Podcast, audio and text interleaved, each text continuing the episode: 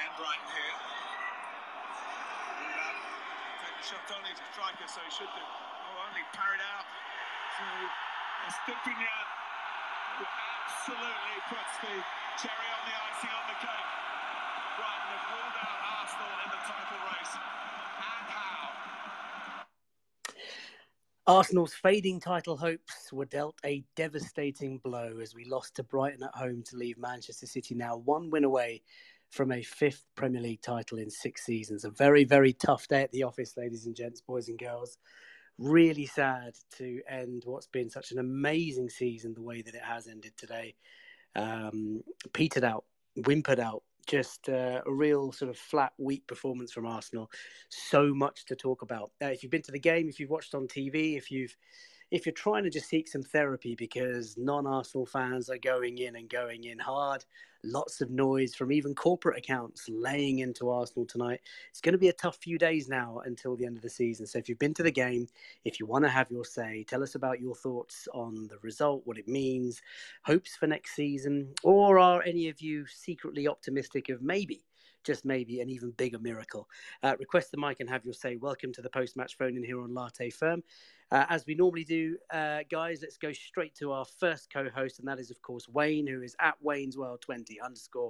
Wayne, welcome to the show. I wish I was welcoming you on under more positive circumstances. How you feeling, buddy? Hey, I'm all good, man. How are you doing? Yeah, I'm okay. There's lots to think about from today's game, Wayne. Lots to digest. I'm sort of sat here scratching my head thinking, what was that performance? Did the pressure get to us? Did the mentality of the effect of City winning earlier on sort of get to us? Were Brighton superior, and do they deserve all the plaudits that they seem to be getting? What kind of went wrong? So many thoughts going through my head, mate, and I'm really interested to kind of hear your thoughts on the game. Let's also bring in Gav, who is actually War. Gav, welcome to the chat, mate. Oi, oi, how's everyone? Not bad. Obviously could be, should be, and wish I was much, much happier. But, of course, that's not the case, Gav. A humbling defeat today. And, of course, our fading title hopes now delivered a devastating blow by the machine that is Manchester City. Gav, just stay with you, mate. I mean, look, overall, I know we're just an hour sort of post-kickoff. What's the raw emotion like from you? I'll be honest with you. Despite the game today, our performance, obviously full credit to Brighton today. I thought they were magnificent. They actually out-Arsenaled Arsenal. So full credit to Brighton today. I'm putting that down as one of the best performances against us, apart from Man City, all season, by miles, absolute miles.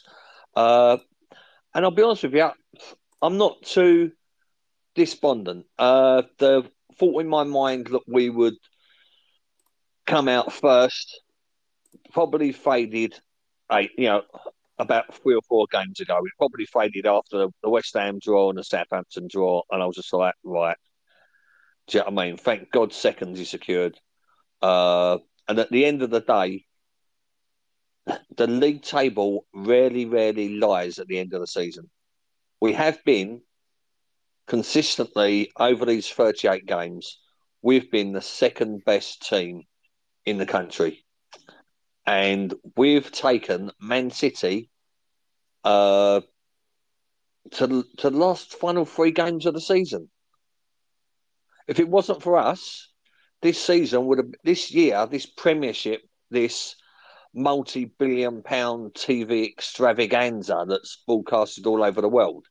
If it wasn't for us, this would have been the biggest dead rubber season ever at the Premiership, because Man City would have won it with at least 9 games to go if it wasn't for us this year.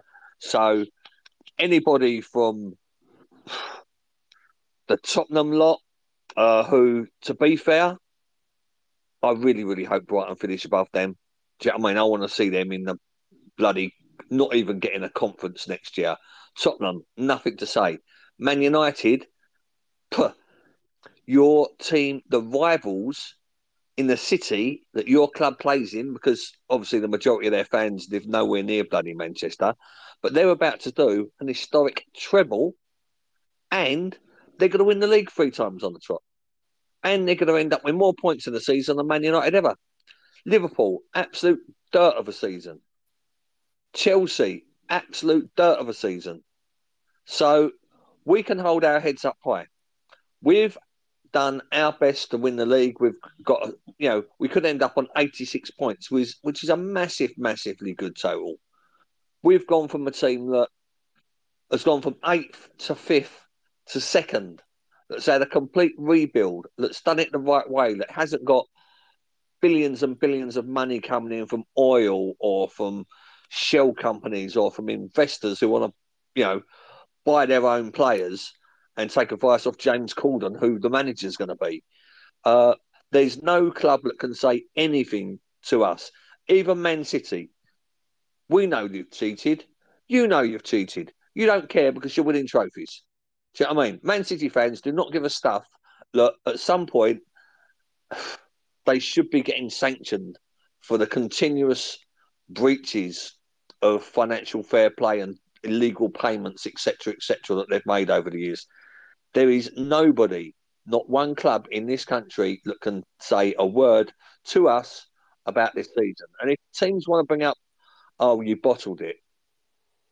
Jesus, mate, most of the teams bottled it about 10 bloody games ago. So to give it to us, no, mate, I ain't having no stick whatsoever by anyone. And again, to the Arsenal supporters who are going to be feeling a bit down, I'm devastated, I'm upset, I'm angry like everybody else, but I'm dealing with it.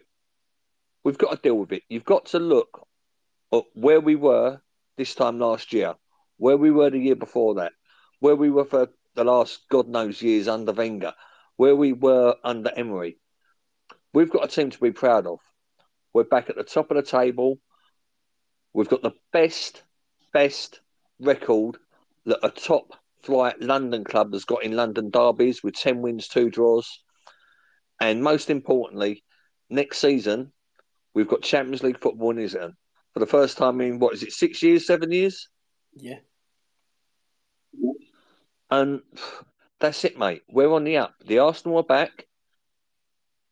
And as long as Edu and Arteta, who would have already planned next season, the minute we qualify for the Champions League, they rubbed this whiteboard off with all these players that they were going to go for if we was in the Europa League. That got wiped. Edu's phone, the minute we got Champions League football, has been ringing off the hook. We've got so many players that, who are actually telling their agent, phone Arsenal, I'd love to play for Arsenal. So the biggest job that Arteta and Edu have got this season is getting their main targets. We desperately need Rice. Nobody can tell me any different, right?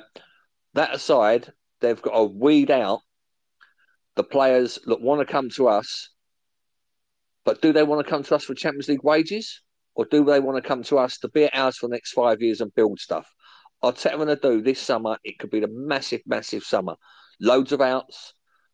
I mean, we've got about 12 players on loan. I expect at least 8 of them to be sold.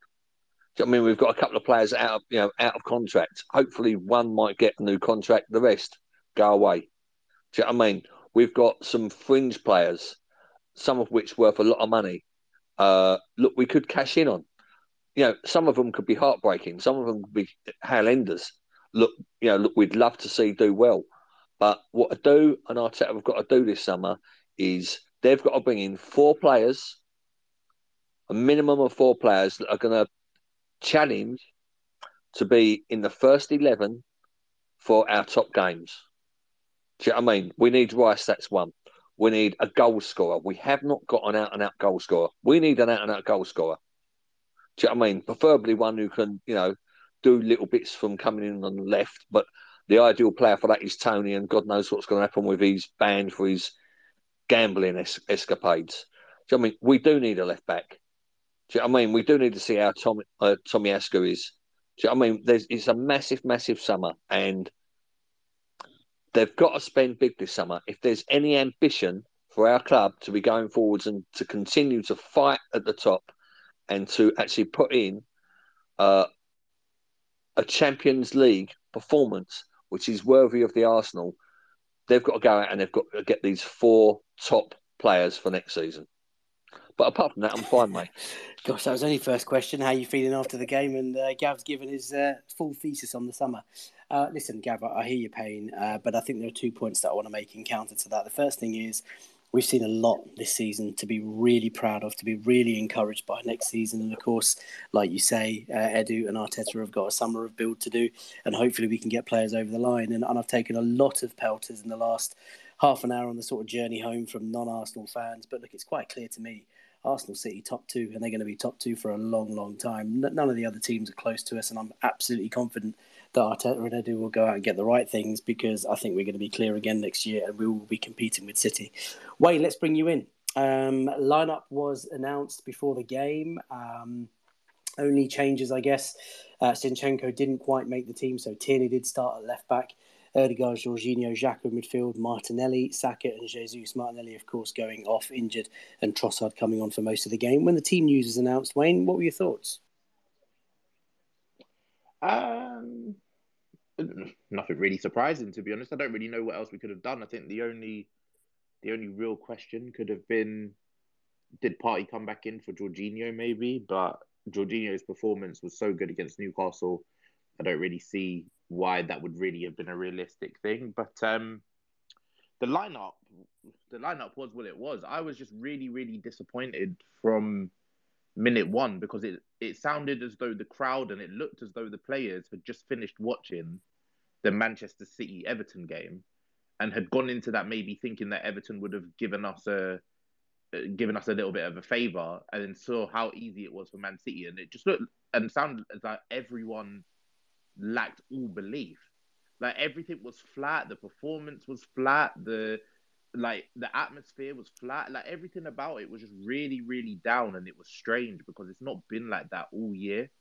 And I'm not saying it's the fans' fault whatsoever. I'm not suggesting that. I was just very disappointed at how everything around the start of the game went off. And it's still frustrating because in that first half, I feel like we could have been a couple of goals ahead. Like, there was a few chances that we just weren't really clinical enough, or we messed up in and around the box in creating something clear, but our heads dropped in that second half. And I agree with what Gab said in terms of spending big money, and I believe that they'll bring in, whether it's Rice, whether it's Caicedo, whether it's whoever.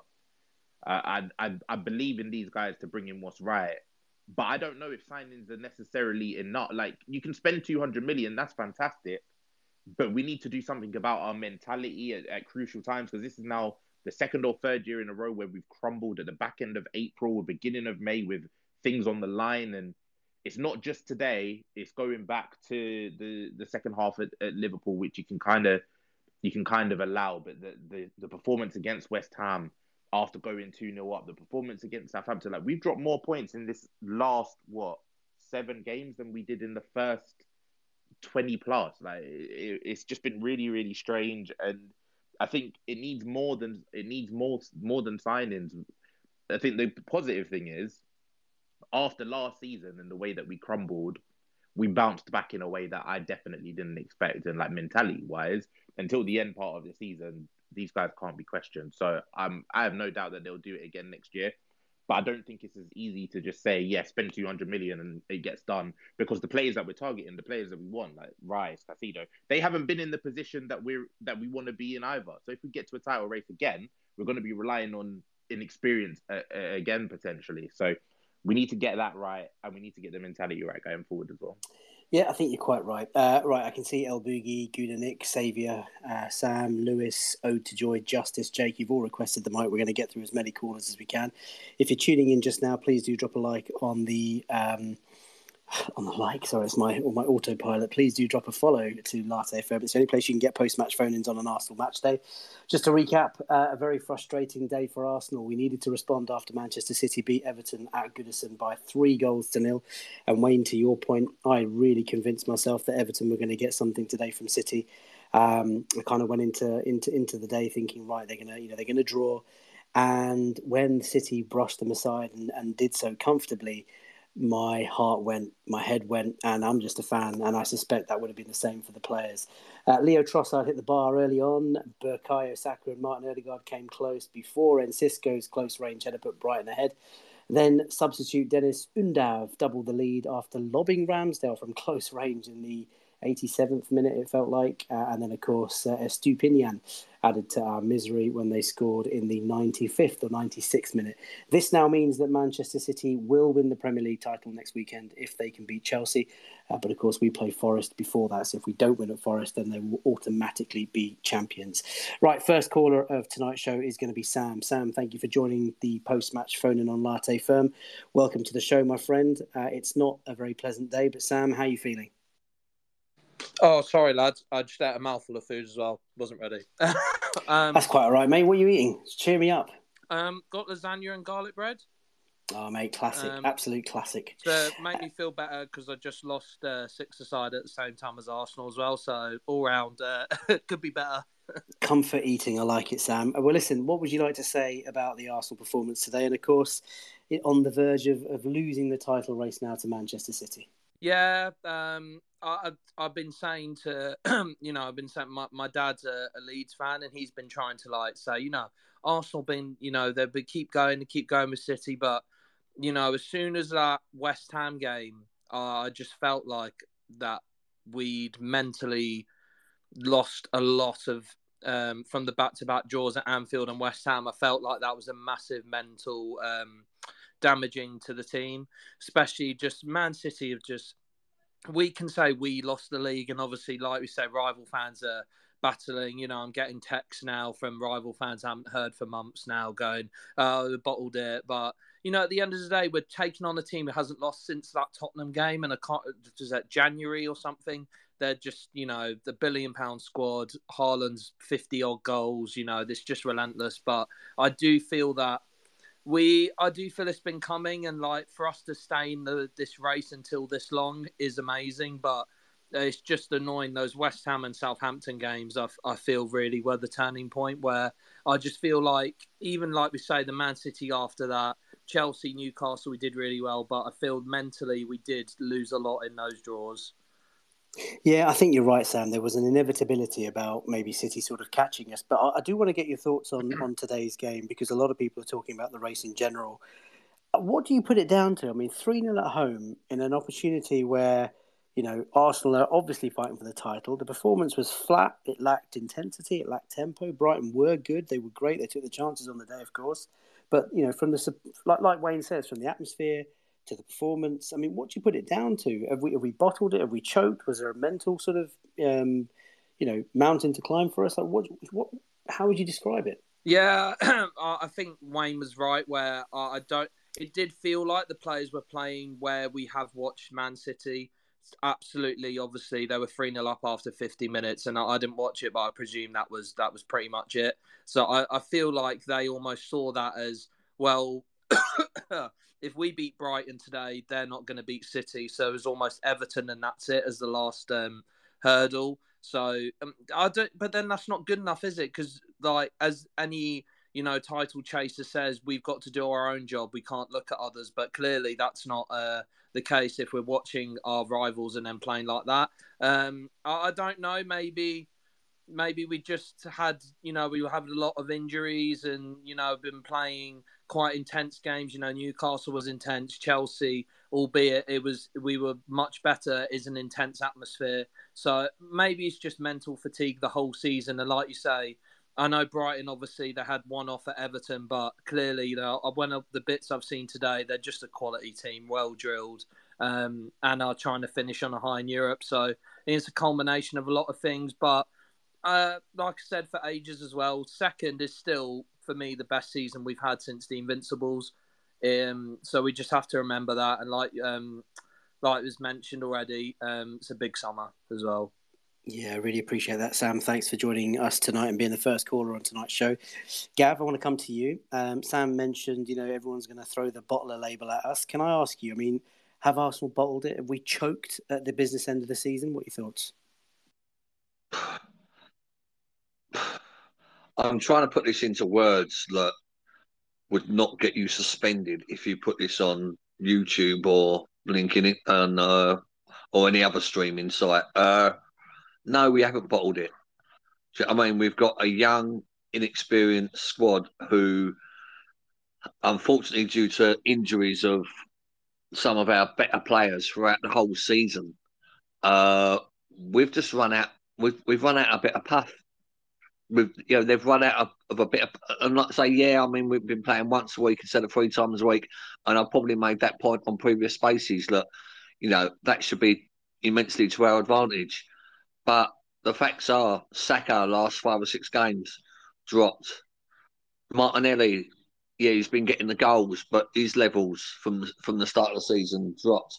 The only one, apart from today, whose performance levels in the attacking sense has actually got better over the last sort of month, really, has been Odegaard, who's literally pulled us up by our bootstraps and led by a complete example. Jesus, I'm fast losing patience with a number 9 who's not even getting shots on goal. Do you know what I mean? Obviously, I'm not saying that, basically, if we had Haaland, we would have won the league. It is that simple. Somebody at the number 9 spot who's banging the goals in. Yeah, it's very good to have 3 or 4 players that are all getting 12+ goals, blah, blah, blah. But I'm old-fashioned, mate. I want a number 9. I want us to... the number 9 spot is the most expensive spot. Do you know what I mean? But this summer, we've got to get somebody in at number 9 that's going to put Jesus down onto the bench. It's that simple for me. Yeah. Okay. Wayne, I've got to ask you the same question because we are probably going to get pelters for it over the next few days. I can see the headlines already. Arsenal's title challenge runs out of steam. Gunners choke at the business end of the season. How would you describe the inevitability, as I put it down, to Manchester City sort of pipping us right at the end? Is it a case of that? Or is it just, literally like Gav says, run out of legs, run out of steam, run out of puff? I think it's a mixture of all of them, really. I think I wouldn't say that we've bottled the league overall, but I think there's been elements of a bit of a capitulation at times, like the West Ham game, the Southampton game. You can't do that and challenge for a title if you're going up against Man City. But the funny thing is, even had we won those games, Man City would still be, level on points with us or still have it in their hands and ahead of us on goal difference because they've gone on this stretch of 11 wins in a row now. So we could have won those games and still finished second. So it's difficult to say that we bottled it because Manchester City are going to go on and win it anyway. I think the problem for me has come down to what I've been screaming about on these spaces, what I've spoke to you about on Late Night Lattes. We've run out of legs at the wrong time, and it comes down to the fact that we didn't really rotate properly earlier on in the season. There's Saka... shouldn't have been playing. I don't mind him playing early Europa League group stage games, but he shouldn't be playing 90 minutes in those games. I don't mind him coming off the bench for 5-10 minutes in a Carabao Cup game, but it shouldn't be necessary if we're comfortable, if we're comfortably losing or if we're comfortably winning a game or something like that. And there were times where we've not rested key players at key times, and I think we spoke on the last space, or it might have been on the last Late Night Latte that I was on with UFK, that back in December, back in November, Pep took KDB out of the team for 3-4 weeks. And everyone was talking about KDB being done at Manchester City. But when it comes to the business end of the season, KDB is fresh and is ready to fire them to their titles. You've got Haaland, who might be in an amazing, amazing goal-scoring form. He scored today against Everton and he's off at around about 67 minutes or whatever it is. They're doing what they can to keep the minds and the legs fresh for the right part of the season. And the other element of that is they're bringing in players and keeping everybody active. And the reason why I wanted us to stay in competitions like the FA Cup and competitions like the Europa League, everyone always focused on the negative of, a player might go down injured, and use the Saliba one as a case. But we come into this Brighton game now and we're bringing players cold off the bench. Emile Smith-Rowe hasn't given us proper minutes for months, but he could have been getting those minutes if we were still in the Europa League. Players like Nelson, he's coming in and having... I thought he'd done bloody well coming off the bench, but he's coming off the bench freezing cold. He's not acclimatised to the way we've been playing. He's not... He might be match fit, but he's not at the top of his game where he can just go in and do what we might necessarily want him to do. He might have been that if we were still in competition because you're keeping the mind fresh, you're keeping the legs fresh. And when we go back to last season, we brought in guys like Lokonga, Tavares, Cedric. The quality was way, way off. But they hadn't played football for like 2-3 months because we were knocked out of every competition. And you can't rely on the same sort of 11 to 14 players for a whole season. And I think that we're paying the price for a little bit of early season running this team for 90 minutes because we were playing so well and not taking people out of the firing line, giving them a little bit of a breather. Because now at the end of the year, it looks like they're all just shattered, not physically, but mentally as well. And it was coming out a little bit today. And I know the referee was awful. Like, the officials were absolutely terrible. But it just looked as though we got very emotional during this game as well. So next year, not only with depth, I'm sure we'll sign, but Mikel Arteta needs to do a better job of just bringing in a player. A player might be in amazing form. Saka might have scored 5 goals in 5 games in a row or something like that. But you've got to take him out for a game just to give whoever our right winger backup is next year another opportunity so that we can just keep everyone at the top of their game.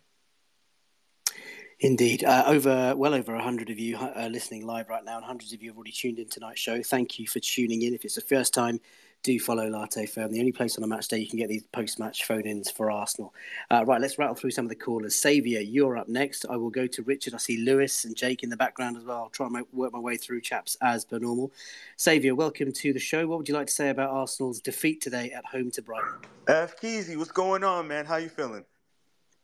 I've been better, man. I've been better. But cheer me up, my friend. What can you say to me that's going to give me positivity for the rest of the summer? I'm going to try. It give me a lot of pressure like the boys had on their shoulders today. But the loss today, it's just – I woke up – I live in America, right? So the first game is about 9 a.m. So I woke up this morning. I watched the Everton game, the Everton-Manchester City game.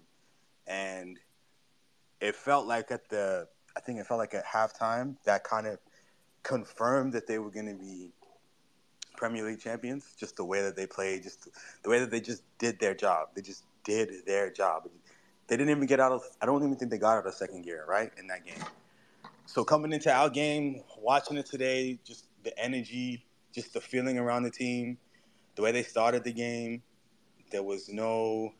It just wasn't us today. And I think we have a lot to be proud about for as a club for this season, but today it's another hurdle, right? Life is a series of moments, and that's just another hurdle that we didn't overcome today. And that's just kind of how I felt about it. No, I feel that. And you talked about Manchester City doing the job, and I think you're absolutely right. Look, Everton, they couldn't lay a finger, let alone a glove. I'd convinced myself that Everton were going to do something today, get a point off them today. Maybe the Arsenal players, Arsenal camp had maybe sort of almost thought the same as well. And, of course, when it doesn't happen and when City cruised to victory the way they did, I mean, Gundogan's goal was incredible. That was class. And what his form in the last few games has just been ridiculous. But that's the quality they've got, and that must have played on Arsenal players' minds. Would you put it down to solely the performance today, or do you just think we've run out of legs? No, I think that I don't necessarily put it down to what Manchester City's doing, right? Like, you can only really be concerned about what you do at the end of the day, right? You can only control the things that you can control. After that, you have to let it go. So whatever City's doing over there, that's what they're doing. I really think that the boys today, they just didn't perform.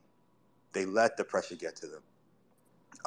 There are some excellent points being made by people on this call today, and that's awesome. But I think one of the things that when we get to the end of the season and they assess how the season went as a collective, there are just a lot of crucial things that we are still missing as a team.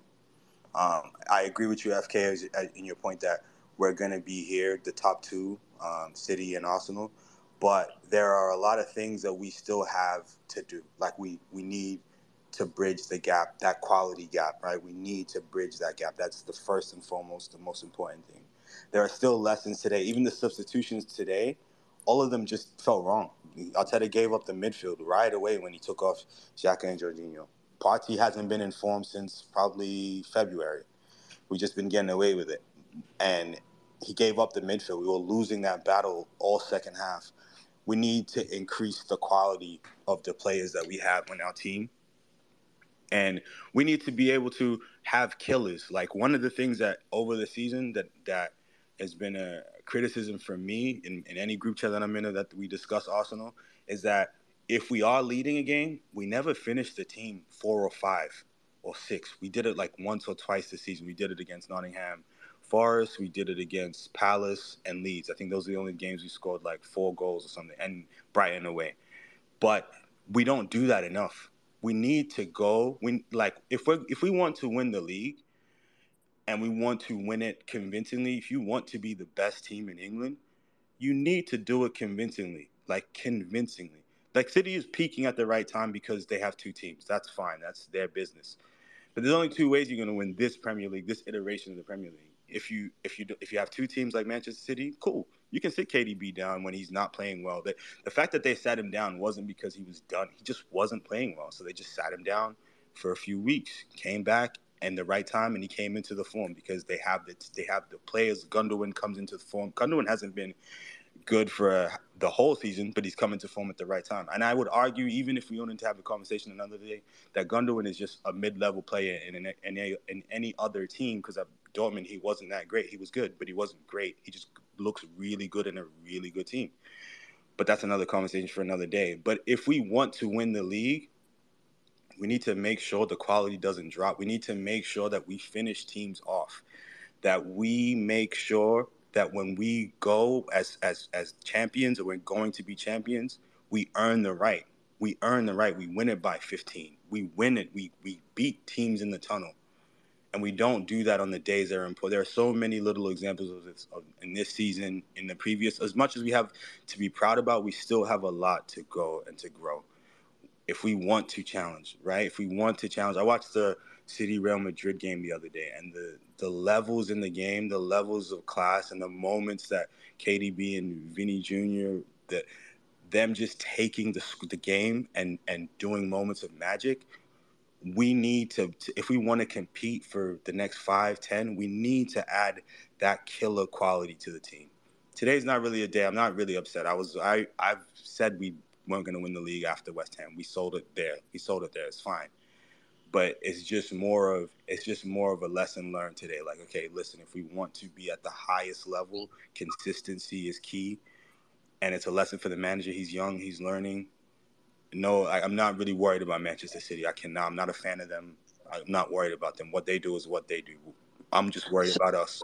What we need to do is we need to up the level. We need to up the level. If we want to win the league, let's win it convincingly. Let's earn the right to be there. Let's not say, oh, well, we could win this game and then lose this one and still. No, let's earn it. Let's earn it. So when every team that comes to play us should fear us. We should win the league like a fuck you. We won the league. We beat it handsomely. That's how we should do it. That's the belief that I have. Yep. So, sorry to butt in, mate. I just want to pick up on something you said about 30 seconds a minute ago, right? Yep. I completely agree with you. There's certain positions on the pitch. Look, we need to upgrade. Mm-hmm. Just wondering, like, where you think that is. For me, okay, I can give you 3.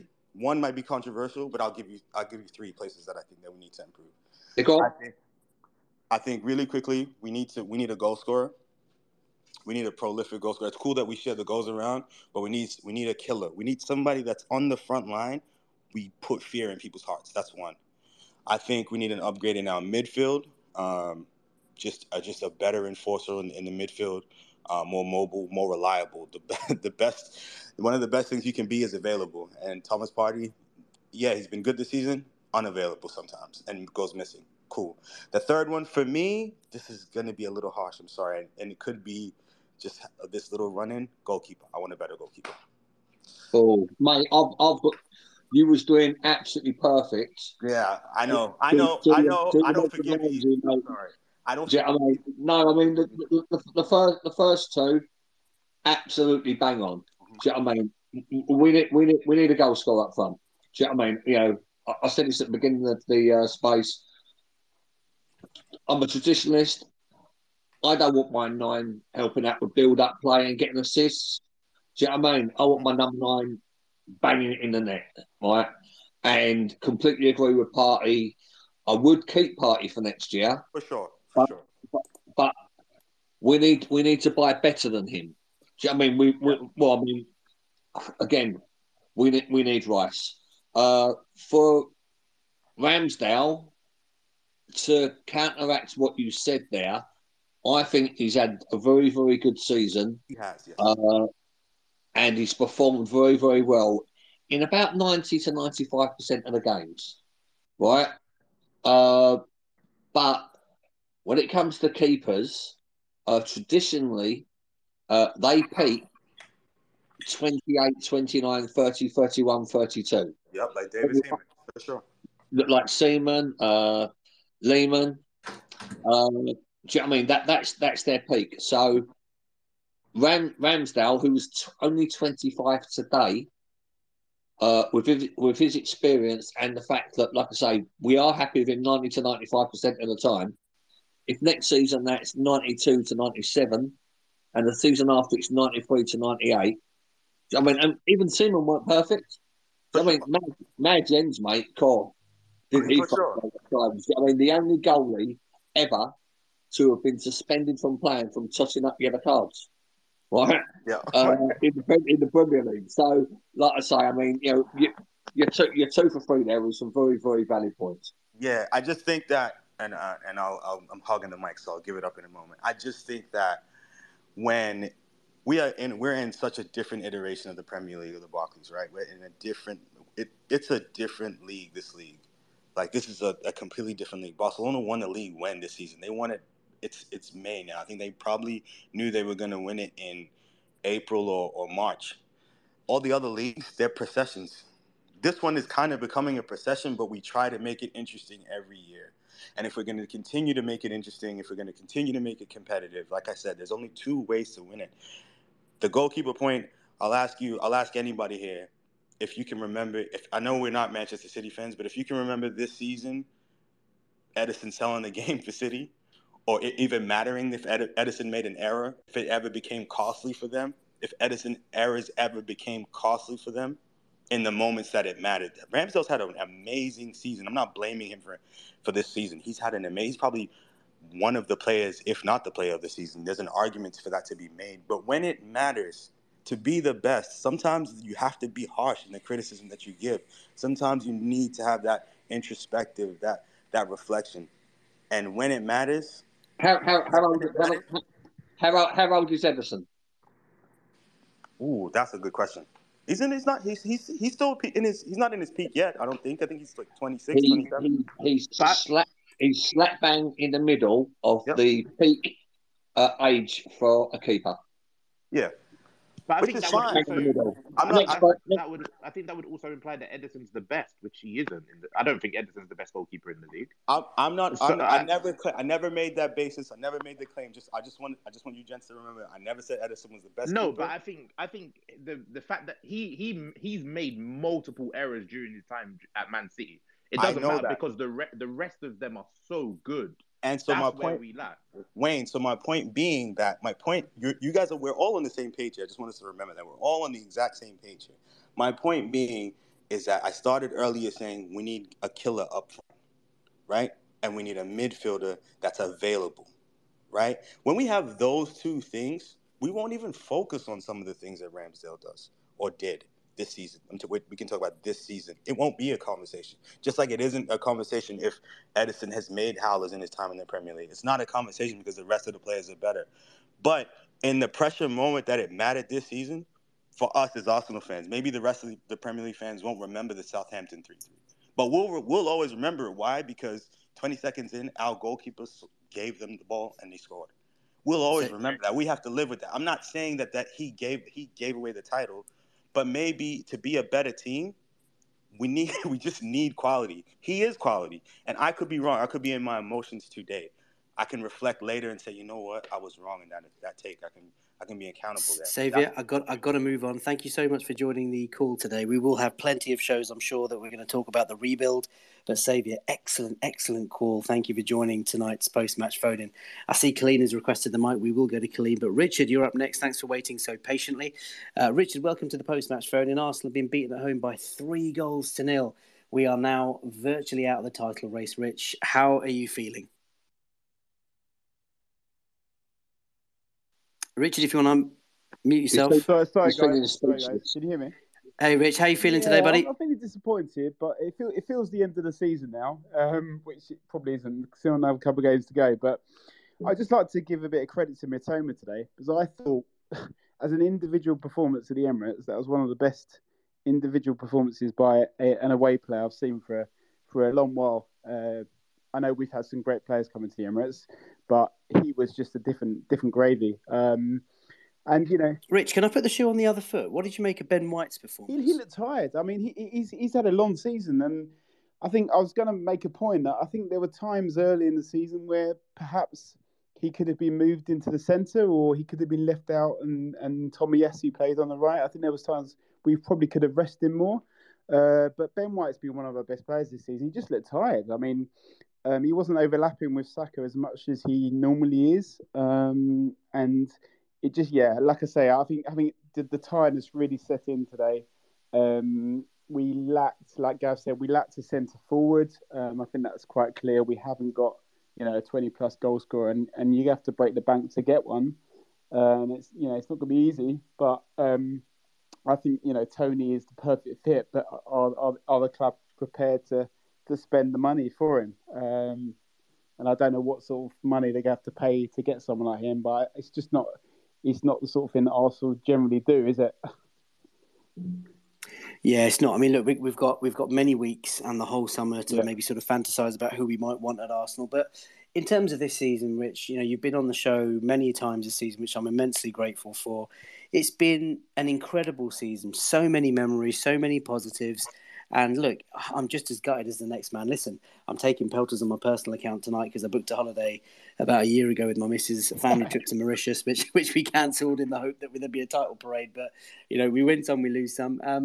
What are your sort of closing takeaways from this season? What can you be positive about for next summer? And are you optimistic that we'll be back for a proper challenge next season? Yeah, I think we found a real gem in Saliba this season. I think he's been brilliant.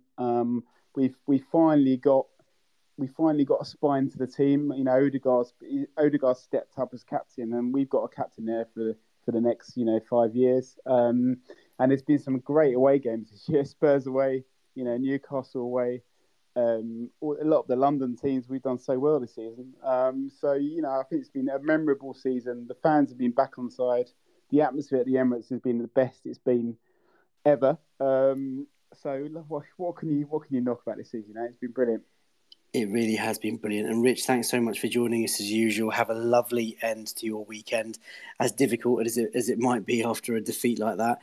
The fans have been fantastic this season. There has been a special, special atmosphere throughout the year. And next season, we shall be back. He's waving at me, so let's bring him in. Lewis, you've been waiting very patiently since the start of the show to have your say on the post-match phone in here on LatteFirm. I have to remind you, Lewis, but Arsenal have been beaten, and comfortably so, by Brighton today at home at the Emirates. How are you feeling, my friend? Oh, I don't think this month could probably get any worse for me. Having, I tweeted out this morning, the best day would be not revising for my GCSEs to start tomorrow and watching City get absolutely spanked by Toffees and Arsenal battering the Seagulls. However, only one of those things is certain, and that's I've got GCSEs tomorrow. Lewis, mate. I can't believe I've been giving you stick about your homework all season, and now it's actually crunch time for the exams. Look, Lewis, I know you've got to be revising and stuff, and Dad's waiting to speak as well, so I don't want to get you in trouble. What were your thoughts on today's game? I mean, it's disappointing, obviously. It's flat. Where do you think it went wrong? Do you think Arsenal bottled it? Do you think the mental pressure got to us? Do you think it was just seeing City beat Everton so comfortably that ruined our day? I mean, the whole game, we were awful. I mean, the only person I actually thought was going to bring us any light was Reece Nelson. And I thought he did brilliantly in doing that. And saying that, I think should start against Forest 100%. It's just draining because, you've seen how good we can be this season. And then the times where it matters and the times where, our supporters are at the highest. And, for me, for my generation, we haven't been in a title race like this. And obviously, Gav coming on all happy, he's trying to put on some happy face. And it's because he's seen it all before. For us, not. We ain't seen nothing like this before. So this is like a shock for all of us, and now it's like it's hit us that, you know, we've just finished second in a two-horse race. Lewis. Sorry, mate. You're 15, 16, yeah?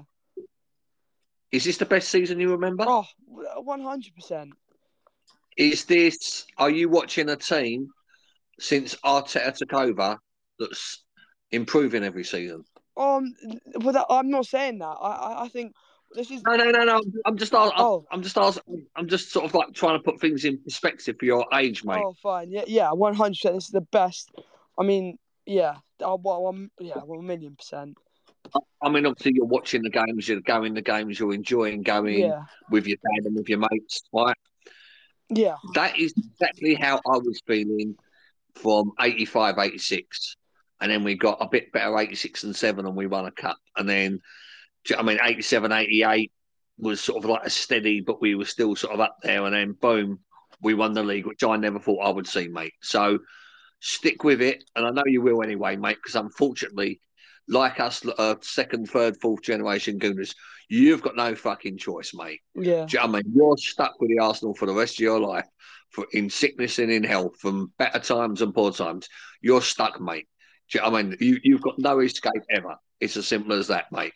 So you will get to see it, mate. And I reckon next year is going to be the year. Next year, we're going to do big things. If we have a good summer, next year we're going to do big things, mate. Do you know what I mean? And you're going to have this biggest smile on your face. We need to spend some big money in the summer as well, big time. Because I thought Ben White today was off it. I know, like, he's knackered and all that, but it's just, you know, like you just said, like, this is the best season I've seen in, like, my whole life. You know, I think the lowest point I could say I've been as a supporter is in a half-empty stadium at the Emirates when we lost in the Europa League.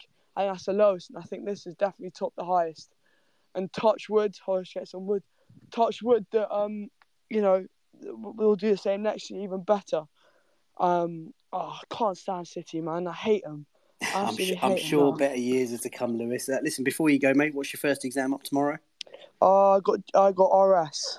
Religious studies. Religious, mate. What better time to find the big man in the sky for some faith and hope for the best next season. Listen, Lewis, I wish you all the best with your forthcoming exams. Have a good few weeks and, of course, join us when you get a chance. But smash those exams, mate. And you've got years of joy to come, I'm sure, with Arsenal. Oh, thank you, mate. Take care, everyone. Good luck, Lewis, mate. All right. Do your best, mate. I'm sure you smash it. Oh, bless Lewis there. Wayne, you shared a tweet from James Benge, our friend from CBS Sports. He's actually tweeted something today about Arsenal not bottling it. This is what he had to say. I can't say I see much convincing in the claim that Arsenal bottled it. If you really believe it, you have to convince yourself that this young team, who finished fifth last year, was comparable with the Premier League's great teams. Anything else, and there's no shame being caught by City. This is, of course, Manchester City's fifth Premier League title in 6 seasons. That is the juggernaut that we are going up against. And I remind you, we have the youngest and thinnest squad in the league. So only better times to come, I think. Right, Colleen and Yembele have requested in the chat. I've got to be courteous to Nick and El Boogie, who've been waiting very, very patiently. Guna Nick, welcome to the show. What would you like to say? Arsenal have been humbled today by Brighton. Nick, if you're there, if you want to unmute yourself. Hello, mate. What would you like to say? After the Everton game, kind of a little bit deflated before I went to the game today. I think I could feel it in the Emirates. I could feel the resignation of, well, let's put up a fight. Let's play our best. Let's see what we can do. But let's be fair as well. For Brighton, we're fantastic. Let's not take anything. Let's not just say that we were completely off it. Brighton did actually make us look really ordinary, and I thought they were fantastic. As far as what's up with Ben White, I personally think, as Wayne touched at the start of the call, with us not rotating players, and he made the great point about Saka. Saka at the start of the season was tracking back and helping out Ben White. He hasn't got. He's completely burnt out. He couldn't track back and support Ben White like he was doing at the start of the season. So Ben White, I think Ben White was a little bit, I think he was tired as well. I think a lot of the players, I think, mentally draining. You look at, I was talking to a few of the guys at the game, you look at the points tallies since before Pep Guardiola took over. The figures that you have to beat to get to win that league, it's ridiculous. You have to be perfect every single game.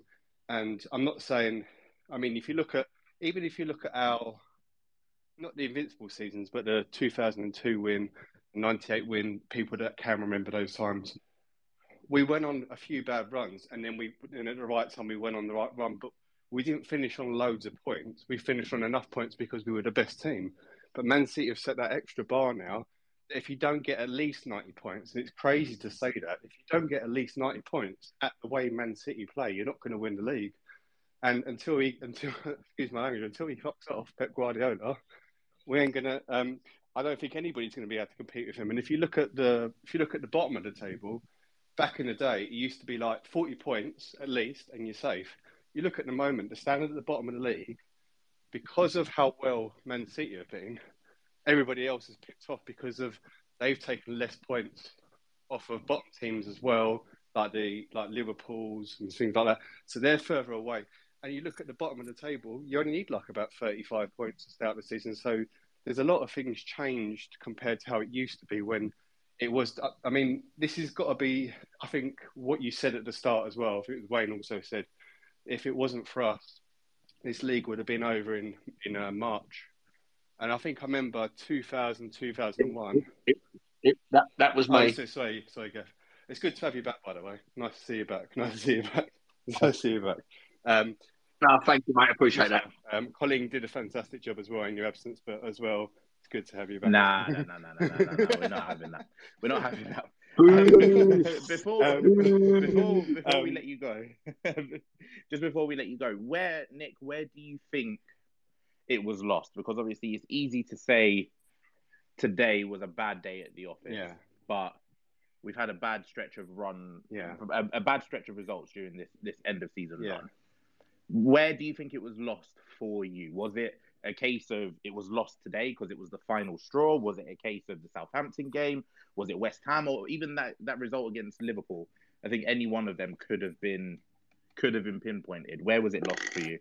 For me, looking back on it at the time, it wasn't. But looking back on it now, if I had time, which I have time to digest it, because I kind of was losing faith that, Man City had to do a lot of things for us to do right to win. So now, I've had time to digest it. I personally think, as well as they are a fantastic team, Liverpool at home, and it's not easy to go there, I think that the mentality of the team of losing that 2-0 lead, obviously then folded into the West Ham game. So I think the Liverpool game was the turning point. It's still a good point to get a point at Liverpool, and Ramsdale made some incredible saves. We could have ended up losing the game. But I think the mentality of being 2-0 up, and then we went to West Ham 2-0 up, and then we lost. And then I think those two games together, the mentality of the whole team just completely, they completely lost all their confidence. And as you can see, that Thomas Partey wasn't himself. I think he's played well for 30 games, but once again, back to what you said, Wayne, I think a lot of the players were overplayed too much. I don't think Saka got substituted today. Like, a lot of the players were just played too much. And I think Arteta will look at himself and look back on the season. And one last thing, I think he'll just look at that and he'll say, that was, looking back on it, maybe should I have rested that player there? Should I have not played him? Was it necessary to play him for 90 minutes? Do you know what I mean? Those kind of things. Hopefully he learns from those for next season. Yeah, I'm sure you will. Thank you very, very much, Nick. As always, really very cool. Thank you. Gav, what about you? Where was, I guess, because I think both you and I weren't on the same boat that FK was on. FK was kind of leading the captain of the ship that said we were going to win the title in like November or something like that. We were very much on the one game at a time bus.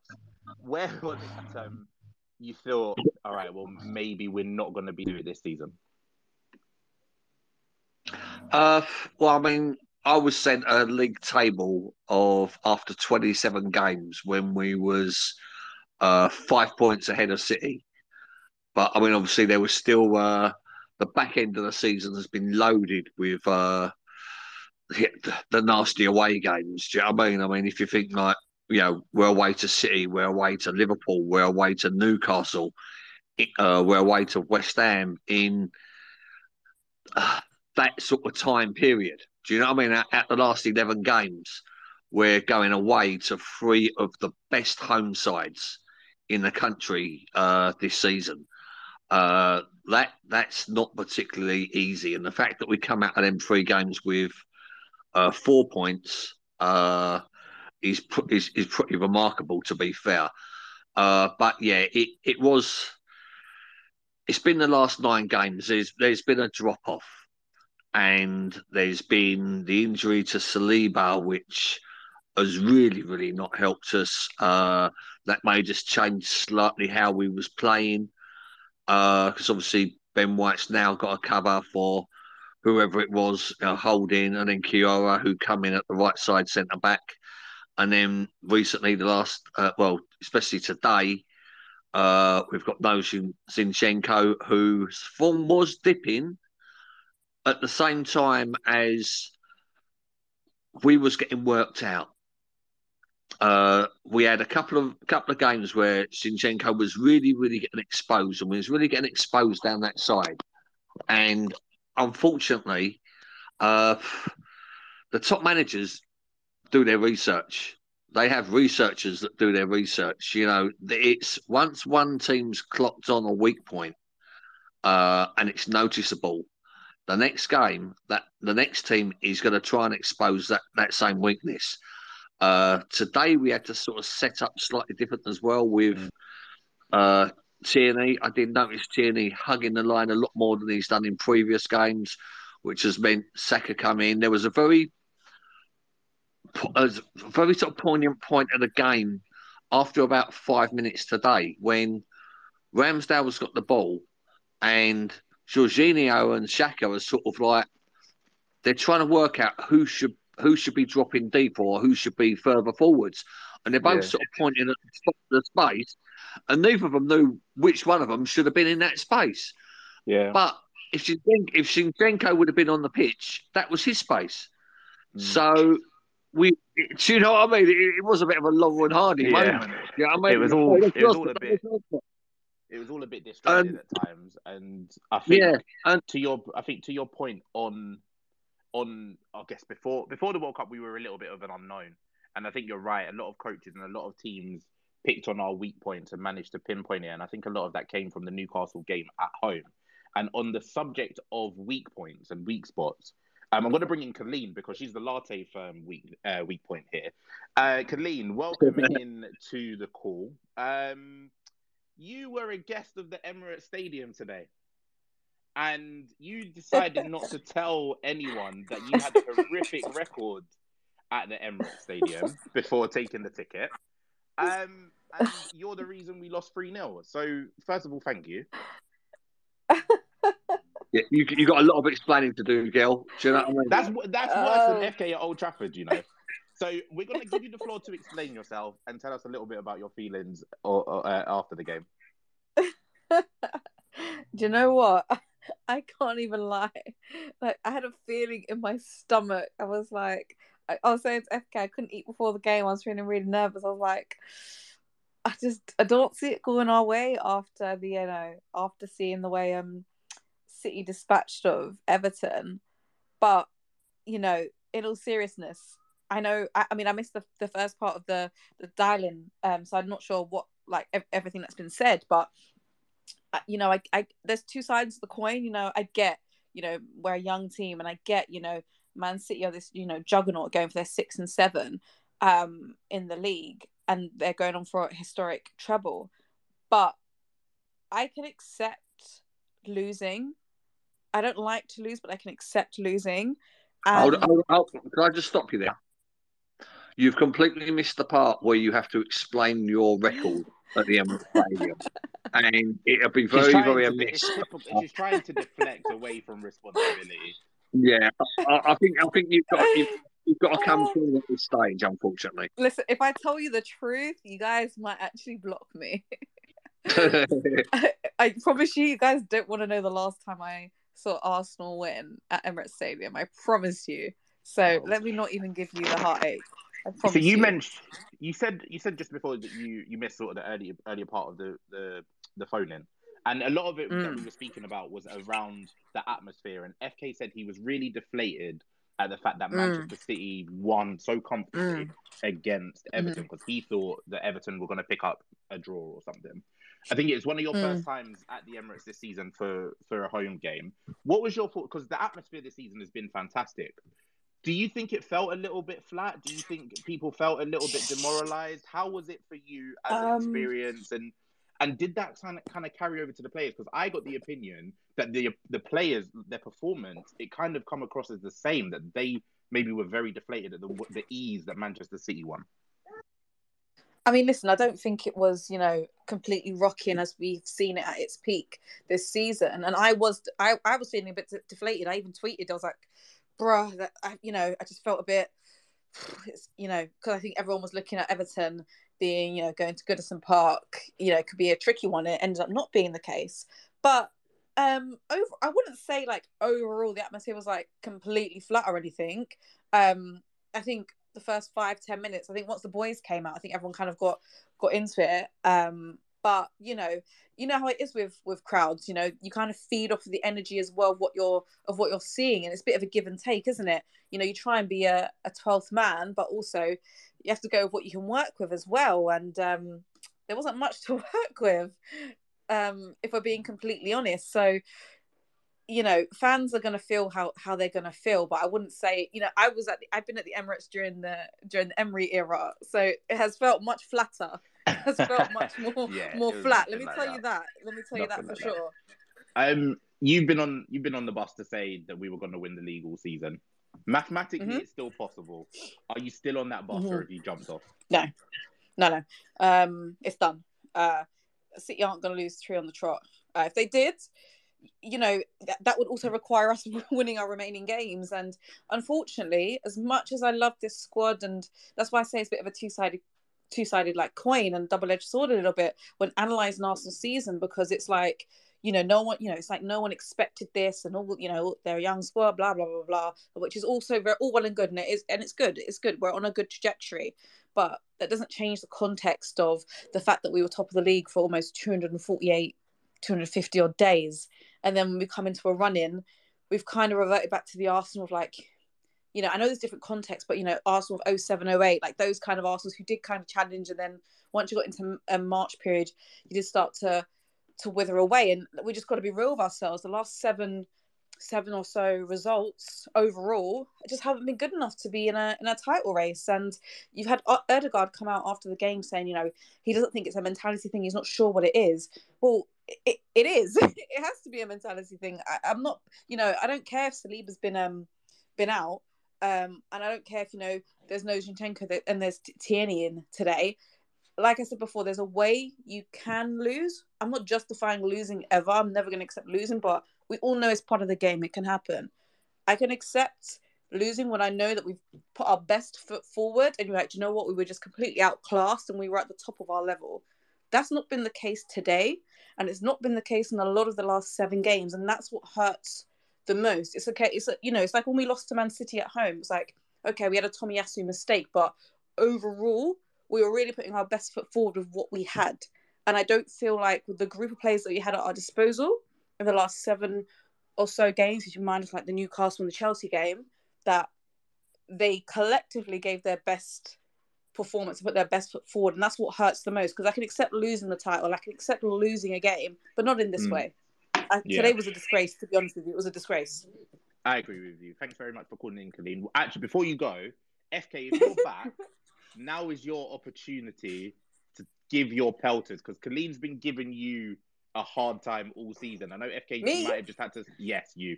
I know FK just might have had to step away for a little bit, but if he's here, give it back to Colleen, because you saw the stat that she tweeted out about herself at the Emirates, and she was at the game today.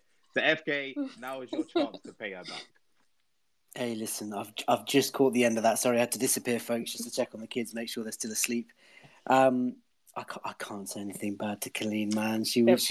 Her company was much appreciated today. We had a fine lunch together. We strolled towards the stadium, and it didn't work out. And listen, Killeen has been optimistic and confident and so passionate about Arsenal since day dot, since the opening night of the season. She thought we'd win the league, and I got carried away with that as well. I can't be upset with Killeen. And listen, Killeen, all I hope is that you bring the energy again next season, because it's going to be a great season. I'm sure of it. Yeah, I just won't tell you when I'm going to Emirates Stadium next time. I'll just just keep it on the lowdown, and I won't tell anyone that I'm going to Manchester either. Two peas in the pod. Killeen, thank you so much for joining us. Really appreciate that. Thanks so much for all of your effort as well throughout the season to support the YouTube channel and of course the podcast. If you're tuning in for the first time, this is of course the post-match phone-in on LatteFirm. Do drop LatteFirm a follow. It's the only place you can get these post-match phone-ins that are Arsenal-related on a match day. What a great show, despite how bad everybody's feeling. We've been going just over the hour mark. And to bring us all down, let's bring in Yembele, Mr. Positivity. Yem, welcome to the show. We drove home together. We had time to dissect it. You're in a bad mood. I'm in a bad mood. How are you feeling now, big boy? I'm still pretty deflated. I mean, I can't lie. It was just a nothing performance today. There wasn't really any positive. I'd love to say there was something positive about it, but there really wasn't. I thought the ref was abysmal, but the worst thing is that we, you know, as everyone has said on the call, and everyone knows, we have just fizzled out at the wrong time. And you know, we gave the 100% right at the start, and we pushed really hard, and we got ourselves up to first. But when it came to the crunch, unfortunately, we've just failed the test this year. That's just the reality. We have, as everyone has said on the call very eloquently, we are the youngest and the thinnest squad in the league. We have to improve in the postseason. You know, get the transfers right, because especially today, I thought the midfield was terrible, and that's maybe as well with Arteta, in that, you know, we had to rotate players out, and you didn't have a like-for-like Sinchenko replacement. But that shouldn't be the be-all and end-all, that the system is so rigid that you can't accommodate changes. And it seems like we can't, because as soon as we make a change, players seem to not be able to adjust, you know, to some of their point. You know, Xhaka and Jorginho couldn't adjust today. So it's clear that next year, or whatever changes we make to the squad, we have to get some flexibility, because you're never going to get a like-for-like. That's just impossible. Who else is going to replicate what Zinchenko does outside of, for example, Camavinga? Can I just ask, on the sort of additions required, Gav spoke at length at the start of the show for anybody tuning in terms of his wish list. For me, I think it's clear in this game and two or three others that we just lack that physical presence, dynamism, athleticism in midfield. I love Xhaka. I do like what Jorginho brings in terms of experience and guile and sort of in-game know-how. Thomas Partey has been asleep for now a couple of months and just doesn't seem to be at the races. And whether it's going to be Declan Rice or Moises Caicedo, maybe even Lavia from Southampton, one or two other players I'm sure that we've not even heard of that are being linked with us, I just feel we need that physicality. Yeah, you know, I feel that we need to, you know, when we went up to the Etihad and played City in the league, our players were bouncing off the City players. We looked like Scrappy-Doo trying to take on the villain every time. Manchester City are a physically robust, strong, intimidating team, from shithouses like Rodri, the four centre-backs along the back, even De Bruyne, you know, he gets himself out and about. Haaland, the robot that he is up front. Now, Gabriel Jesus, we know he's a street fighter. Saliba can handle himself. Gabriel can handle himself. But when you think about our midfield, maybe even the fullbacks, we just need to add a bit of strength. Would you agree with that, or do you think I'm chatting shit? Like, where would you like to see Arteta add quality? No, I have to agree 100%, Fies. I think the lack of strength and dynamism in that midfield when Partey's been off form is probably the biggest drop off. It certainly was today, because for all of Jorginho and Xhaka's experience and guile, etc., they were simply athletically beaten today. That's the fact. They were outworked, they were out-hassled, out-harried, and, you know, tired legs. You could see it was tired legs. You know, the fact is they are not young people, and Jorginho was never, ever going to be that athletic player. We all knew that. But we needed that kind of influence today, and you need that kind of influence in those kind of games to really hassle the midfield. Brighton had too much time to stroke it around, get their midfielders arranged. The press was too easy. We couldn't, you know, break it out. And once you press players who are tired and cannot move when they get, fought out of the pass, then what do? You have to use your athletic ability, which these players don't have outside of Partey. And Partey is so his form's dropped off for whatever reason, and I can't explain. Maybe it is tiredness, but I agree 100%, Fides, that we need more dynamism. I look at Caicedo today. He was an absolute monster, even at right back. He was athletic, he was pacey, he was snapping into tackles. You know, those kind of things really do set the tone for your game. And when your tone with your current midfielders, all due respect, is, you know, pass it around, stroke it around, and try to outpass the midfield, which is a very physically and technically capable midfield in Brighton. It didn't work today, and we clearly need upgrades there. The problem is that we're pinning our hopes on a Declan Rice. If that doesn't happen, and we go to our second choice, Caicedo. If that doesn't happen, what are we going to do? It's probably the biggest problem in our squad. We've got a lot of areas to fill, but that midfield has to be done early. Would you agree, Foz? Yeah, I think so, and I don't think the club can afford to fall back on such a substitute. So, for example, Mudryk in the summer, in January, we were after, and then we settled on Trossard. Likewise, to bring in Jorginho as a sort of plaster to cover a deep wound. I think we need to go hard. We need to go big in the summer. Get the personnel that we want. First choice, second choice would be Rice, Caicedo. If we can get both, that makes a dramatic change to that first 11, and then all of a sudden you've got a much physically stronger, technically better team to go to the likes of City and try and impose and control the game. I really appreciate you joining the post-match space today. Thank you so much for your call. I think Wayne's just dropped off very temporarily, but while we try and get Wayne back into the game, I do see Mushy P, I do see El Boogie, Andy, Ed. We're going to hear from the gaffer. This is what Mikel Arteta had to say after the game, courtesy of BBC Sport. Mikel, firstly, the game. When you're chasing a game, Brighton are very difficult to chase against. Yeah, we knew that and we discussed that. So it was really important to start well. And the first half was very competitive. It was a lot of interruptions. We regained the ball really high on the pitch in many occasions, and we should have capitalized much better than we have done. They break twice, I think, in the whole first half. And in the second half, it was about keeping doing that, make a few adjustments, and be much more composed in ball possession, especially after regaining the ball. And then very early after, I think, 7 minutes, we concede the goal. And after that, yeah, that's the game that they want. And we tried to react. We had a few moments. We gave a very silly goal away. Obviously, that caused you the 2-0, and after that, the team had no answers. You've been scoring a lot of goals, of course, especially here. I mean, it's a bad time to run out of goals or, not find the finish in the first half when the opportunities were there. Yes, but it's what happened, and we knew the challenge that we had today. It was very different to the one that we had at Newcastle. And a week ago, I was standing here, and I'm feeling very proud of the team and what we did. And today, we have to apologize. We have to apologize to our people, look in the mirror, and digest, first of all, individually, what we've done today, and move on very quickly, because obviously we don't want to keep that feeling for a long time.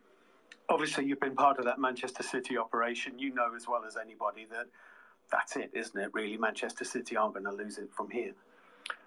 I have no idea, but today I have to think about what we should have done better and what we're going to do much better to beat Forest, that's for sure. It has been a remarkable season. If you, at some point in the summer, I'm sure you will take some time to look back and reflect upon just how far you've come this season, and you ought to be really proud. Yeah, difficult to see that picture today as well, but when a team shows the face that we showed in the second half as well, it's things that we have to address, because at this level it's just, you get punished by any team in this league, and if you go to the Champions League and you do that, you know what is going to happen. So, a difficult one today. Wow, a difficult one today indeed it was, but Mikel Arteta saying that we need to apologise to our fans. I wasn't expecting him to say that. I feel sad that he sort of said that, because I just think the pressure, the occasion sort of got to them. I think the fact that Manchester City brushed away Everton so comfortably in the morning, me as a fan, as a match-going fan, going to the ground with the expectation of wanting Everton so desperately to get something from City, my motivation, my morale, my hope had basically been sapped in an instant. As soon as the full-time whistle went, I was so low, so deflated, so sad that I kind of carried that into the ground as a fan. And if I can't be up for it to watch a team that's been so magnificent throughout the entire season, then you kind of think, well, the players are human beings as well. They're relatively young human beings. They've never been in this situation before. They've seen Manchester City not even get out of first or second gear and comfortably brush aside Everton. That would have played on their minds. So, Mikel, we do have to look in the mirror. Not so sure about having to apologise to the fans. I think the Arsenal team have been magnificent this season. But, of course, Mikel is hurt in the aftermath there. Wayne, any immediate thoughts on the gaffer's words there, courtesy of the BBC? No, I think he just kind of sounds like and is thinking what the majority of the fan base are really thinking at this current moment in time. I think the thing is, I think the majority of us could handle the fact that we might lose the title to City. Losing the title to City isn't the big deal. That's not the issue. We all wanted to win it. We all would have loved to win it, but we knew just how strong Man City could have finished the season. And even today in isolation, losing the game today, Brighton were fantastic. We spoke about how bad we were, and we were awful today. But Brighton were fantastic. I think that's the best we've seen a team at the Emirates for quite a while. That was the best performance from an away team that I can remember in a very long time. And I think all credit to them goes for today's result. But I just think that the way we've ended the season is what's kind of demoralised us at this particular moment. But I don't think it takes away from the fact that this is a young team who were projected to finish maybe at best fourth. And that was only by some media and even some of our own fan base. And we've had a good season nonetheless. It's disappointing not to see it out to win the title because we had a brilliant, brilliant opportunity. But I don't buy into this whole mentality of some Arsenal fans that this is going to be the only opportunity we have, because we'll grow, we'll get better. If everyone else is going to get better, we're also going to get better ourselves, and we'll go again. And I agree with you that hopefully for the next couple of seasons, it's going to be us versus Man City for the foreseeable future. And it will only get better, and I'm sure at some stage or another, once we grow and once we've been in this title situation a few more times, we won't crumble like we have done in a couple of games towards the end of the season. It makes me so sad just thinking about how we've crumbled in the last 2 or 3 weeks. Really, really sad, but hopefully we will be back, and we'll be back stronger next season. Right, let's go to Mushy P. Mushy P, welcome to the post-match phone-in on LatteFirm. Arsenal have been beaten by Brighton today at home by 3-0. What would you like to say? Thank you for having me on, firstly. And it's been a really good discussion this evening. I think one thing I wanted to just say, I think it was at after the West Ham draw when I spoke on the LatteFirm Twitter space, was this is starting to remind me of the 2002-2003 season a lot. If you remember then, in February, I think Man United lost the Carling Cup then? Maybe. The League Cup final against Liverpool. And we won that Premier League game that weekend. We were 8 points ahead of them. They had a game in hand. And that was very similar to what we had with City this season. And then slowly, but surely, Manchester United caught up with us.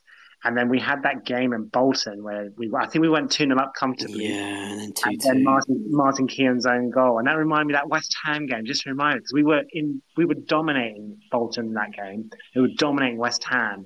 And we just let them slowly slip back into the game. And then after that, we just lost our momentum for the rest of the season.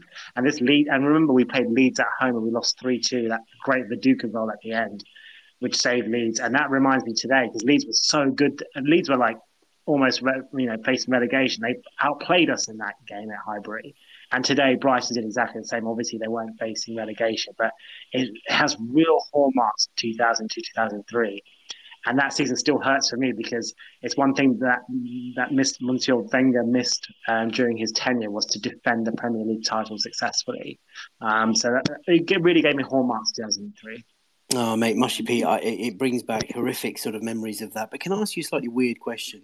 Sure. Knowing that we've slipped up and we've slipped up in the games against West Ham, Southampton, Liverpool to concede 3 minutes before time, is there some sort of weird encouragement that you can take from that, knowing that actually we've undone a lot of the work ourselves this season? Manchester City have been fantastic, but if we iron out one or two of those moments by having a bigger, better squad, maybe more options so that Mikel can read in-game situations and make the appropriate change better next season, that actually we could be better next season. Oh, absolutely. Absolutely. We've got the thinnest squad. You know, Mikel Arteta's made the least changes of any manager in the Premier League. After that, I think it's Eddie Howe. So, but if we look about the Invincibles, and I was thinking about this actually earlier, if we look about the Invincibles, the actual, you know, Lehmann, Lauren, you know, or the Lauren to Henry, you know, the typical first 11, they barely played. They only played like a handful of games because Wenger used to rotate, there'd be injuries. But then what we'd bring in, and if Gilberto or Vieira was injured, you had Edu. If you had, or if Lumbo was injured, you had Parla. If Lauren's injured, you swapped Toure into right back. You know, there was an emerging Gal Clichy, Sylvain Wiltor. They boosted with Jose Antonio Reyes in January. Kanu could do a job if Bergkamp couldn't go on those away games in Europe. You know, they hit some iron 5-1. Kanu and Segan played in defence. You know, there was a squad of players that Arsene had at his disposal. And Bergkamp always used to say, it's not your to win the league, it's not about your first 11, it's about your first 16. It's about who you have on the bench as well to come on, or if, you know, if there are injuries. And I believe that, you know, as Nick said earlier, you know, playing Saka into the ground, like he looks burn. And even Trossard, even though he's only joined in January, his passing today was poor. Zinchenko's form had dropped. It's because you'll just continue playing the same players again and again because he doesn't have that squad at his disposal like City have. City played an FA Cup semi-final against Sheffield United. Mahrez scores a hat-trick. Next Premier League game, Mahrez is on the bench. That would never happen at Arsenal. If Messi scores a hat trick in a semi-final, he plays the next game. Yeah, right. And that's the thing. But I will end up, like you said. We do, you know, as Gun and Nick, and again point out, I agree with Nick as the general election 2010 used to say, Gordon Brown used to say that the Liverpool game for me was the point when Trent flew past Zinchenko and chipped it in, and for Bobby Firmino to score, because you know if you look at the 2002, 2004 winning teams, we went to Anfield in 2002 with 10 men and still won. In 2004, we won 2-1 with a Pires beauty. You've got to go to those games and you've got to win. When you're 2-0 up at Anfield and you've sucked out the atmosphere of Anfield, it was like you can hear a pin drop. You go for the jugular and go for three and then win the game comfortably. And from there is when we just slowly petered off. But nevertheless, you got to back the Arsenal. You got to back the board has to back Arteta in the summer. We've got Champions League revenue. We can't have this squad in the Champions League, and we're going to go out straight away in the group stages. Back Arteta, buy the players, put the money up, and we'll definitely be stronger next season. I hear you, Mushy P. Thank you so much for joining today's post-match space. Really love that. Before we go to our next couple of callers, as we reach the home straight of the show, a couple of quick tweets on the message board. Leeds Gunner One, who is at Leeds Gunner One, says, "I'm disappointed like everyone else, but I refuse to overreact and hammer the team. We've made so much progress. Let's not lose sight of that. We are on the up, and the sky is the limit for Arsenal Football Club. Onwards and upwards." A rallying call there from Leeds Gunner. Mike, my Mr. Creme Brulee, who is at RM. IKEH10 says, "It's those draws that have done it. Saints at home and away, West Ham away. We can't not look back at those games." Well, Mike, Southampton have been relegated. Maybe next season we'll be gifted with some more points. He thought Brighton were very good today, hurting on the train home. Big lesson for this group of players. Mike, have a safe journey home. Carberry Guna, who is at Carberry Guna, says, "Not going to lie, I'm withdrawn today. I think this game has sealed it for us. We just didn't get back into the game to even hope for a point. Silly passing around at the back when Ramsdale should have booted it up the pitch in the closing 20 minutes of the game. Frustrating as we couldn't come back." Really appreciate that as well. Ian, who is Lil Cool Tingiz, says, "I'm really, really frustrated about us bottling this league, but I must say that the bottling started from the moment Saka lost the penalty against West Ham." Presumably you mean missed, Ian, but thank you for that chat. Really appreciate it. Can you say that? Hundreds of you have tuned in. You are, can you say mate, that? Honestly, I've absolutely butchered it. Right, Ian, here's... Yeah, he's such a cock. At Lil Cool Tingies. I'll tell you what, it's almost as bad as Gav trying to pronounce Yakubibio. Right. Let's move on to El Boogie, who's requested since the very start of the show. I will go to Andy. I see Sundev and Ed as well. Sam has just requested the mic. Let's try and power through as many calls as we can next sort of 15 to 20. Right. Let's bring in El Boogie. El Boogie from the US of A. Arsenal have been humbled today at home against Brighton. How are you feeling, big man? Hi, FK. Hi, Gav. Welcome back, Gav. Hi, Wayne. I wasn't really absolutely. I wasn't really surprised, FK. And so I say that to me. I like to talk about just a couple of things because I've been listening to what everybody's had to say. Everybody had to say a whole lot. So Mikel really doesn't trust certain players that he's got, and trying to figure out. So we wasn't gonna have Zinchenko for this game. So he tried to tweak and try to play something else today. It absolutely was a mess. Jorginho and Zach, granted, weren't on the same page. So that just goes to show you that the way we've all felt very good this season. With the way we play. So it wasn't just we were challenging. It was also the way we played, the way we controlled games. It was all about control. Before now, we weren't really obsessed about control. Mikel has come from Pep, Man City, and it's all about control. When you do not have that control, it's a mess. And today, it was a mess because Zinchenko was not around. Something else I also like to talk about is next season. So next season, he... El Boogie, just before you go into next season, you can't just put it down to Sinchenko. I mean, I'm not saying that you have, but Sinchenko not being in the team doesn't mean that the rest of the team picked today can't control a game against Brighton. I mean, yes, Sinchenko's a big miss, but we've got proven international players on that pitch, and the performance was just lacking in pretty much everything today. Oh, yeah, absolutely. I do hear your argument, and I do completely... respect that.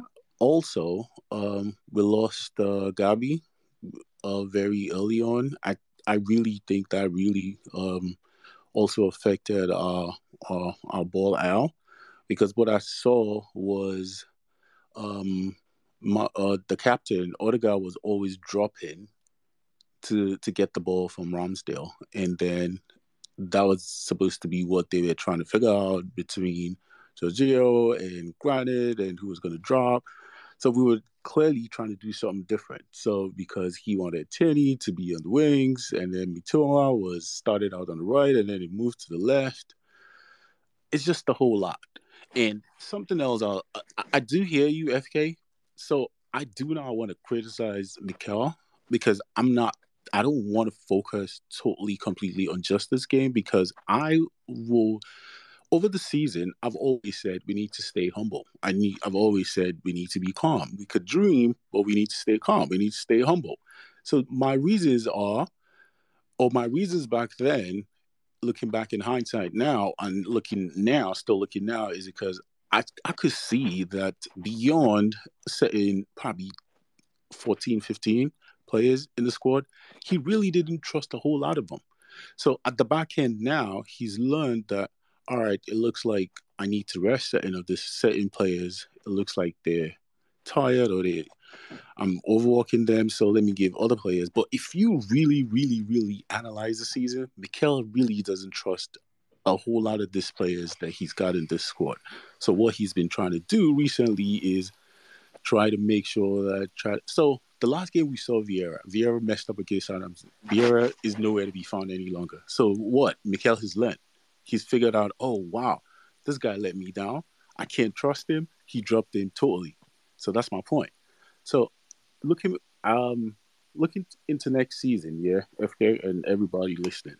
So this season, Mikel he brought in Jesus, brought in Zinchenko, and then we have somebody coming to the middle who says he can't try that from the right. Pep had to go to another level to compete with Mikel and Arsenal this season. John Stones moving into the middle. So who says next season we can't totally... Because all the very, very good managers at the top, and Mikel knows that this guy, De Zerbi, has beaten him now twice or three times this season. So he's looking at it like, this guy has gotten the better of me, but I haven't been able to play my best team. So next season, who says then why will Pavi not go back into the middle? Then we get a right back, or we get the right back moving to the middle rather than Zinchenko coming into the middle. So he needs to figure it out. I trust Mikel because from what I've seen this season, that he's not.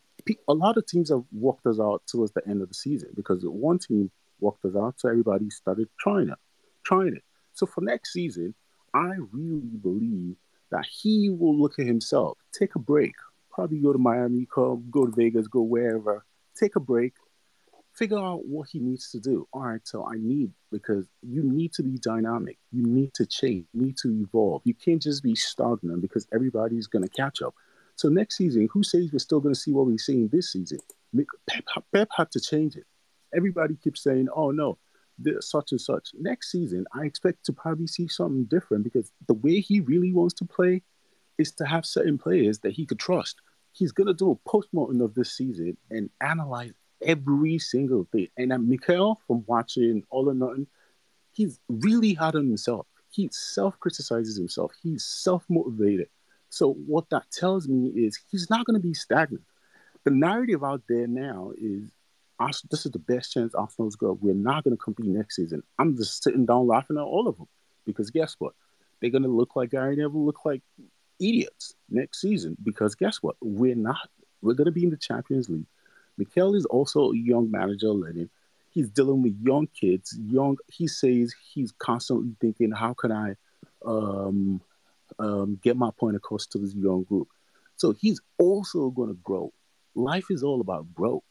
It's massively disappointing. Don't get me wrong, but my season was already over. I knew we wasn't gonna win the title, but I was just the whole time. Just a few games ago, I knew that wasn't going to happen. But I have my trust in Edu and Mikel to say, next season he is going to evolve.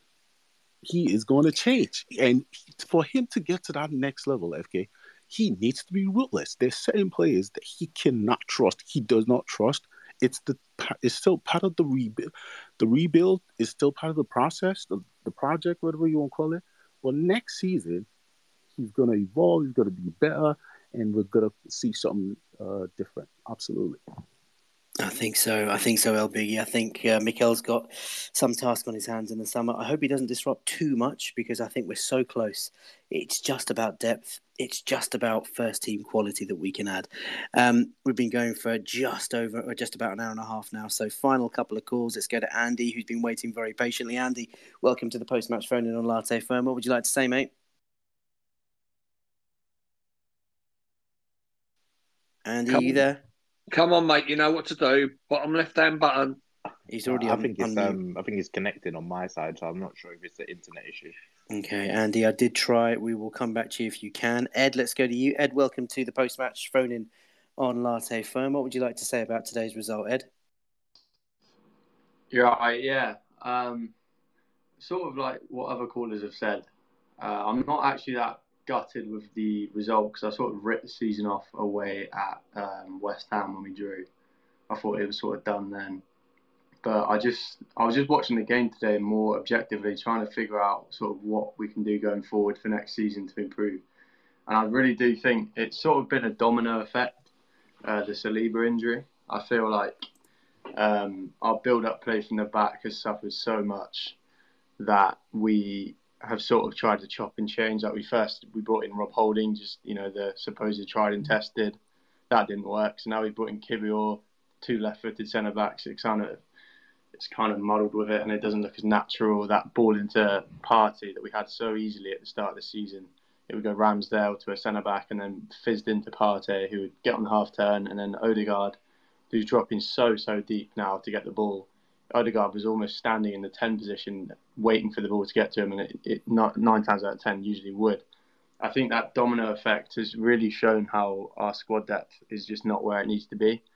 And sort of similar to Brighton, I feel like in the market, there's so many players that are technically elegant, you know, superb technically on the ball, and that's the kind of players we need to be signing, because if we want this stylistic approach where all of our players can play half turns, you know, any angled passes with both feet, sort of like City do, then we need to completely stack the squad with players like that. And I feel like we've got 11 maybe 12, 13 of them. But I feel like, you know, you bring in the Vieiras, you bring in the other players like that, they're not up to it. So we can't stylistically change game to game, which I think is our main problem now. It's, you bring in Tierney for Zinchenko, and all of a sudden we can't pass out the back, you know, which is no slight on Tierney. It's just it's not the kind of player he is. I'm sure he'll go to Newcastle next season and he'll smash it like Trippier, because that's his style of play. But if we need a left back who can invert and it'd be technically sound, we need a right back who can do the same.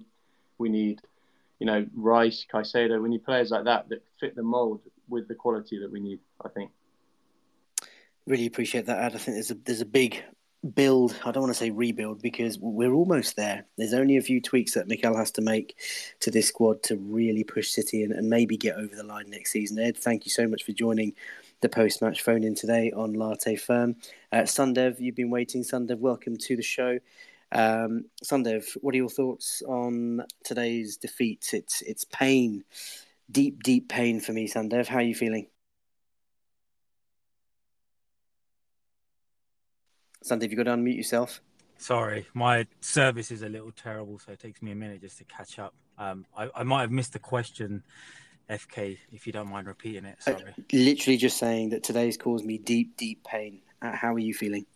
I think the same as everybody. I think it's not anger for me. I think it's just disappointment, kind of mixed with a whole lot of pride, because going into this season, at no point did I ever assume or think we would be challenging for the title, which I know sounds great after the fact, but the fact that the boys, that is, let us dream, the fact that Arteta let us dream that we would be fighting for a title, considering it's been a while. I want to say, what, 07, 08, maybe you want to say 15, 16 was the last time we did it. Like, this is the first time in a very, very long time that we was going week to week, and we were actually looking at like Man City results. I don't remember the last time I even gave a shit about what Man City were doing, because we were just never on that level. So the fact that we were looking at the results shows me like kind of where we are. But that doesn't take away like, yeah, the massive disappointment I think a few callers have said it now, not specifically today. I think the West Ham and the Southampton game for me were the big one. The Southampton game was actually a funny one. It was the day, so my son was born a couple of days before. Friday was the day we were coming back from the hospital. And I thought, okay, I've got a couple of hours, I can start watching the game. And just as the nurse came in to release us, Ramsdale did what Ramsdale did and Southampton scored. And I was like, all right, I'm just going to focus on getting my baby home. And I think that was at that point when I kind of knew that the season was more or less, or the title charges actually was more or less done. So today for me wasn't as disappointing. I think what was disappointing was just the way the boys just didn't show up for me personally. Which is still not great, but I get it. Like, you saw the Everton game against Man City, kind of hoping for something, and I think they went into that game just a little bit deflated for me, and I think it showed. Yeah, I think it showed. Yeah, listen, congratulations, Sundev, on your new arrival, a baby boy being born a couple of days before the Southampton Howler. Thank you for joining the space. Got to keep the call short. We're going to end now with our final caller, Andy. Let's bring him back into the chat. Andy, welcome to the post-match phone-in. You've been normally so positive throughout the season. Disappointing to lose today, and of course disappointing now as Manchester City have one hand on the league title trophy. How are you feeling today, Andy? It must be quite sad in your household being an Arsenal family. Can you hear me now? Yeah, we can hear you loud and clear, mate. What would you like to say? Always look on the bright side of life. Gav, welcome back, mate. Nice to hear your dulcet tones again. Cheers, matey. Yeah, listen, FK, it was. We didn't bottle it today. I think we got bullied today. I think that's the word everyone should be mentioning. I think Brighton, fair play today. I thought they played very well. I think we just got bullied. The referee was atrocious. I don't even know how he managed to actually be a referee. I just thought that overall we just looked lethargic. We didn't play our football, and that's not, you know, for me to be saying that. I've been, as you say, I've been very positive. To finish second still is incredible from what we've been doing last season and the seasons before. I just feel, you know, it's going to be a very positive summer. We've got to go and get players to improve the squad, and like you say, hopefully, won't dismantle it too much. You know, he's got to be clever in the transfer market, because obviously everyone else is going to be delving into the market. But, you know, I thought he should have been sent off, to be honest with you, Caicedo, today. He was trying to make a point, I think, today. He looked like he was on a bit of fire for some of the tackling he was doing. But, yeah, listen, it's very disappointing. But we move on, don't we? You know, it's you know, I just hope that we can learn from these lessons, and the summer's going to be an exciting one. We're bringing some good, exciting players. Indeed, big summer ahead. Andy, listen, thank you so much for your call tonight. Really appreciate that. Closing thoughts, ladies and gents, because it has been a frustrating day for Arsenal. Obviously, our little title hopes, they've been dealt quite a devastating blow. Manchester City now with one hand on the trophy, as they look like they're going to win a 5th Premier League title in 6 seasons. That is the juggernaut that we are up against. Lots of things to be positive about, lots of encouragement that we take into the summer, of course, and to next season. Wayne, my co-host, at WaynesWorld20_. What are your closing thoughts, Wayne? How would you sort of reflect on what's been a really disappointing day for Arsenal? I think we can kind of look at this one in isolation. I don't think that results like this have happened too often this season for us, and I don't think they'll happen too often next season for us. I just think it's come at a time where we've been sort of physically drained and mentally drained, and it's just kind of built up to this particular moment where we were really, really poor. But I think I'm looking forward to the end of the season still. We might not be playing for the title. We've wrapped up 2nd place, but we've still got two games to see these boys out, and I'll be hoping to see some changes. I'd love to see Reece Nelson get a start before the end of the season. I'd love to see Smith-Rowe get a start before the end of the season. I'd love to see Vieira come back in for the final couple of games. Same for Eddie Nketiah as well. And I just think we've got a lot to look forward to in the summer and next year. I think my big overall feeling, though, for Arsenal fans in general, I think we need to be very, very ruthless with probably, I imagine, fan favourites. And I know Arsene Wenger in particular has kind of got us into this romantic element of supporting players and supporting the club, and we should absolutely do that. But we need to go up a level following what we've seen this year. And we're 100% capable of it, but there's going to have to be some tough decisions along the way.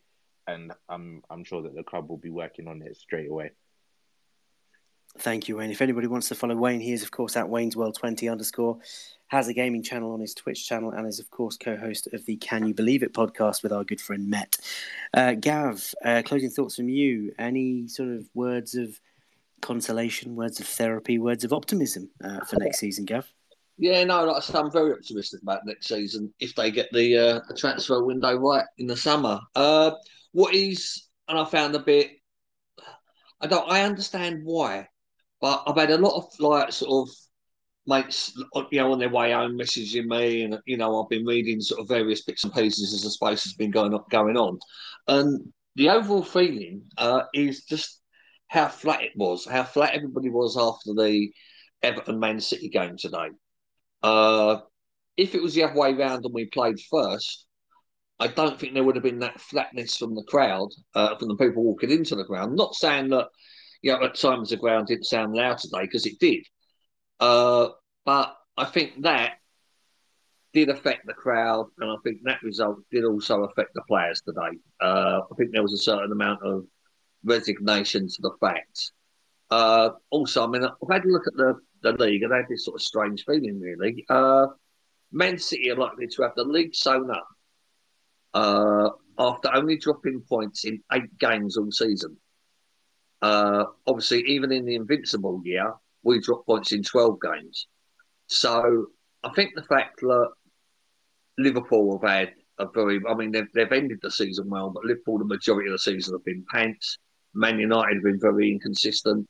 Chelsea have just been nowhere. Tottenham's one good result was beating Man City. Newcastle are going to strengthen, even though basically they've played this season with the majority of the squad they've played the season before, which shows how good their manager is, if we want to be brutally honest about that. And I think next year the title's going to be a lot closer, because there's potentially going to be 3 or 4 big teams that are going to improve and that hopefully going to take points off of Man City the same way as hopefully we will as well. It is what it is. At the end of the season, the team that finishes top generally deserve to finish top. We generally deserve to finish second. No one has even come close to, you know, getting anywhere near Man City all year. Do you know what I mean? You know, as I said at the beginning of this space, this season would, as a Premier League spectacle, would have been a complete write-off after about 30 games if it wasn't for us this year. So the fact we're taking it into Man City's 36th or 37th game is admirable of us and shows how well we have done. But I agree completely with Wayne. Arteta and Edu have got to be completely ruthless this year. We've got a few players that haven't played a great deal this year. And obviously Balogun, who hasn't played any minutes at all for us, who we might get 25, 30, 35, 40 million for. We've got to sort of cash in on that, as well as the cash injection of the Champions League. And we've got to buy a minimum of 3 players that are going to challenge for starting positions every single game.